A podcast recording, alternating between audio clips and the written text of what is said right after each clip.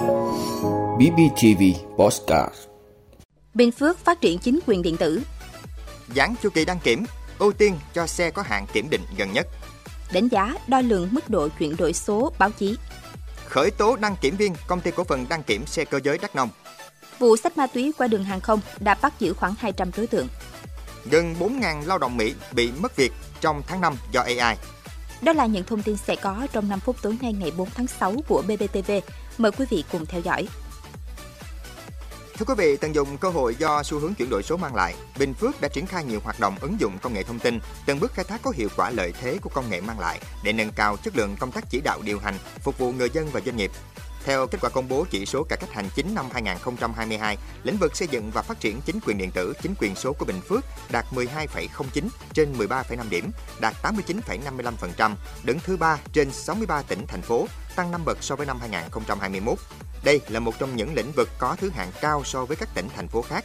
Điều này cho thấy tỉnh đã chú trọng chỉ đạo và thúc đẩy triển khai mạnh mẽ các hoạt động xây dựng chính quyền điện tử, bao gồm triển khai các phần mềm điện tử, quản lý kết nối và chia sẻ dữ liệu số giữa các cơ quan nhà nước, xử lý công việc, giải quyết thủ tục hành chính trên môi trường điện tử, đồng thời phát triển các ứng dụng dịch vụ phục vụ người dân tổ chức, hệ thống thông tin giải quyết thủ tục hành chính, triển khai số hóa hồ sơ giải quyết thủ tục hành chính, dịch vụ công trực tuyến toàn tỉnh, đáp ứng yêu cầu và đã thực hiện thanh toán trực tuyến. Theo kết quả điều tra xã hội học, chất lượng cung cấp thông tin trên cổng thông tin điện tử của tỉnh đạt 82,25%. Thời gian tới, Bình Phước sẽ tiếp tục tăng cường lãnh đạo, chỉ đạo, triển khai thực hiện công tác cải cách hành chính, đẩy mạnh ứng dụng công nghệ thông tin trong cải cách hành chính, nâng cao đánh giá tác động của cải cách đến xây dựng chính quyền điện tử, chính quyền số trên địa bàn.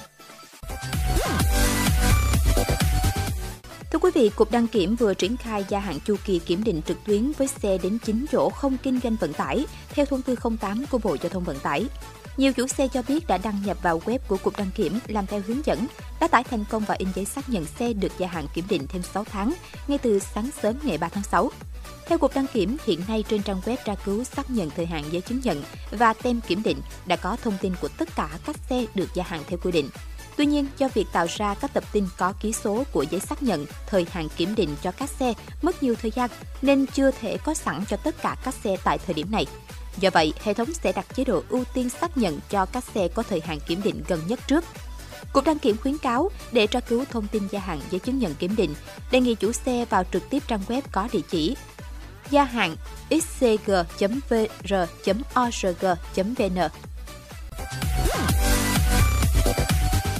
Thưa quý vị, Bộ Thông tin và Truyền thông vừa ban hành Bộ Chỉ số đánh giá đo lường mức độ chuyển đổi số báo chí. Bộ chỉ số gồm 42 tiêu chí được chia thành 10 chỉ số thành phần và nhóm 5 trụ cột của chuyển đổi số báo chí. 5 trụ cột gồm chiến lược, hạ tầng số, nền tảng số và an toàn thông tin, sự đồng nhất về tổ chức và chuyên môn, độc giả, khán giả, thính giả, mức độ ứng dụng công nghệ số. Bên cạnh việc các cơ quan báo chí tự theo dõi đánh giá và cho điểm, Bộ Thông tin và Truyền thông ủy quyền cho Cục Báo chí chủ trì thẩm định đánh giá dựa trên kết quả từ đánh giá của các cơ quan báo chí. Thưa quý vị, Công an tỉnh Đắk Nông vừa khởi tố vụ án khởi tố bị can và lệnh cấm đi khỏi nơi cư trú đối với Phan Thanh Hoàng, 37 tuổi, đăng kiểm viên tại Trung tâm đăng kiểm xe cơ giới 4801D, Đắk Nông, để điều tra làm rõ hành vi nhận hối lộ. Cơ quan công an xác định Phan Thanh Hoàng đã nhận hối lộ của một số chủ phương tiện để làm hồ sơ cải tạo, sau đó nghiệm thu xe cải tạo trái quy định pháp luật. Những tháng gần đây, nhiều phương tiện hết hạn đăng kiểm từ thành phố Hồ Chí Minh và các tỉnh miền Đông Nam Bộ chuyển hướng lên Đắk Nông, nên lượng xe đăng ký đăng kiểm tại trung tâm tăng đột biến. Cơ quan chức năng tỉnh Đắk Nông đang tiếp tục điều tra làm rõ vụ việc. Thưa quý vị, tại cuộc họp báo Chính phủ thường kỳ, Trung tướng Tô Ân Sô, người phát ngôn Bộ Công an cho biết, Bộ Công an luôn xác định tội phạm ma túy là tội phạm của các loại tội phạm. Tội phạm ma túy dẫn đến tình trạng trộm cắp, cướp giật, giết người, cướp của. Cho nên, tổ chức công tác đấu tranh tội phạm ma túy được chỉ đạo rất quyết liệt, sát sao và đạt được rất nhiều thành tích. Trong gần 6 tháng qua, lực lượng công an đã phát hiện khởi tố trên 13.000 vụ án có liên quan đến ma túy với trên 20.000 đối tượng, thu giữ trên 14.225 kg heroin, 4.023 kg ma túy tổng hợp, 982.039 viên ma túy tổng hợp và 210 kg cần sa. Điển hình là vụ tiếp viên hàng không, sau khi phát hiện ra, thì Bộ Công an đã truy xét và lật lại manh mối và đã bắt giữ khoảng 200 đối tượng liên quan. Vụ việc này sẽ còn tiếp tục điều tra. Tính đến ngày 15 tháng 3, tổng số người nghiện và sử dụng ma túy ở nước ta là 233.906 người, trong đó người nghiện là 184.427 và người sử dụng trái phép chất ma túy là 49.479, giảm 8.043 người so với thời điểm ngày 15 tháng 12 năm 2022. Mục tiêu hiện nay là giảm nguồn cầu, tuyên truyền tại các khu dân cư, thôn xóm là khu vực không ma túy. Người dân phải đấu tranh với tội phạm ma túy, giúp người cai nghiện bỏ ma túy để người dân nghe thấy ma túy là ghẻ lạnh, bài trừ ma túy. Thưa quý vị, theo báo cáo về việc làm của Challenger, một tổ chức tư nhân của Mỹ, trong tháng 5 vừa qua, các doanh nghiệp Mỹ đã quyết định sa thải hơn 80.000 nhân viên. Con số này tăng